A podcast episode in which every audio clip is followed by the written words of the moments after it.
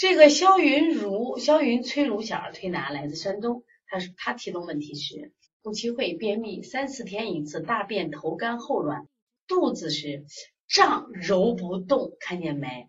肚子胀揉不动，现在胀气的很多。你看这个小孩胎，大家看大了吗？你说腻不腻？这其实也是你，我跟你讲，逆胎和这个腹胎的区别。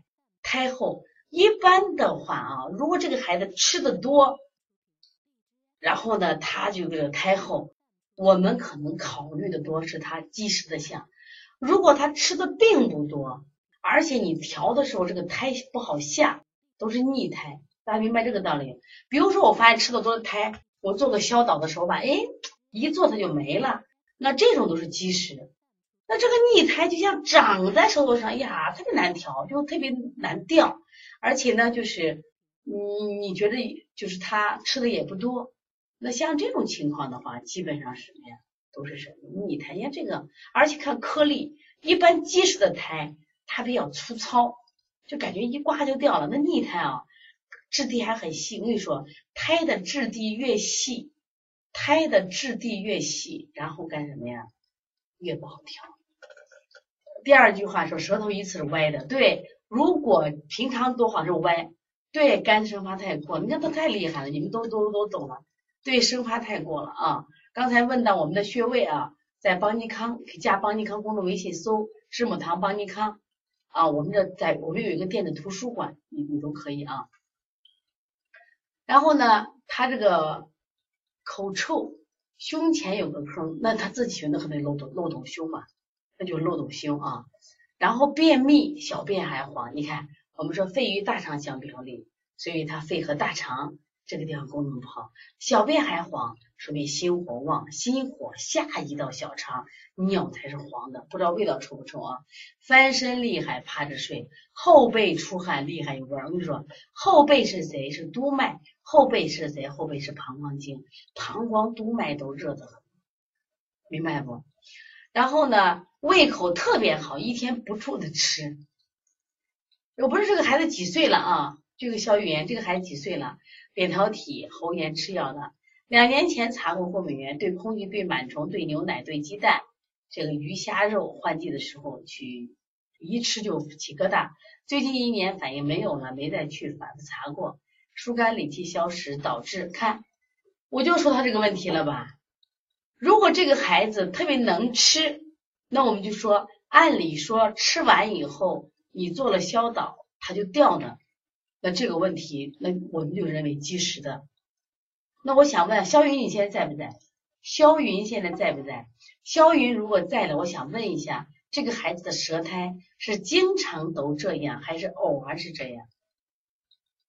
他虽然能吃啊，能吃的孩子，其实我们做消导的话，基本上。好掉着嘞，如果胎不掉，这就包括他可能有吃的多，也有体内湿气重。还有湿气怎么产生？吃水果才湿气，吃水果产湿气，受压力产湿气，压力就不通了嘛，产湿气。吃肉有湿气，不运动湿气排不出去，明白吗？这都是可以产湿的。这个孩子你看他整个胎，他不是那种厚胎。哎呀，哪一天我给大家发一个，就是那种积食那种厚胎，可明显是积食，知道吗？啊。所以我就想给大家说的，像这种孩子有热，因为他后背啊出的汗有味道，整个是膀胱经有热着的，这是个实症的孩子。实症的孩子，这个方法就应该对着了呀。而且还有一个问题，这你看他经常有胎，你看肖云说了，他经常有胎嘞，经常有胎，我们就考虑那这个孩子，那你考虑这个消食导致，如果效果不好的话，那你要换思路。而且他这个胎啊，你看不黄。至少我看到不黄，你看黄，不像刚才那个时候是黄的。像刚才不有人问了，寒湿怎么调？湿热不用说了，我们清热利湿。那寒是怎么讲？温法呀。如果像这种孩子，就是你看脾胃就是虚的，但是背是热的，背是的，所以说你就来什么下推膀胱经，下推膀胱经清膀胱的湿热，为什么呀？温补脾胃。明白不？既做补法，又做清法，补补补肾阳，补脾阳，可以做顺运八卦，没有问题。你往上往上走的嘛，因为你看他的胎是逆的，但是他肝气又生胎过了，肝气生胎过了，那我们干什么呀？我们要不能生太过，生太过的话，也会导致什么呀？带动人体的气机就出现失常的现象。所以我们还要做一下清肺平肝，做一下这个像分推肩胛骨，它本身就起到一个速降的作用，可以分推速肩胛骨，然后呢疏通一下腿两外侧的肝胆，然后你下推膀胱，因为它后背有汗嘛，甚至是什么呀？完全可以在他后背拿个棍儿，就是给他走走，把他把毛孔打开，我觉得会有很好的啊，这样就通了。这个体体内湿气也很重，减少水果啊，一定要减少水果的。第二个，一定要加强运动了，加强运动，明白不？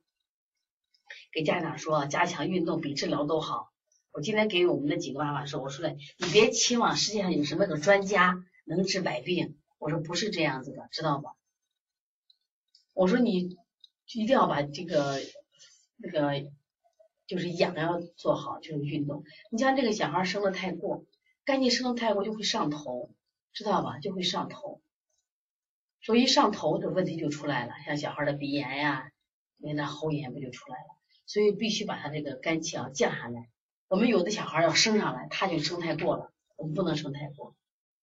不能生太过，生太过了过犹不及了。所以刚才说了，疏通两侧的肝胆经，头两侧的肝胆经，然后呢，还有这个就是我们说的这个太冲心液都可以按揉一下啊。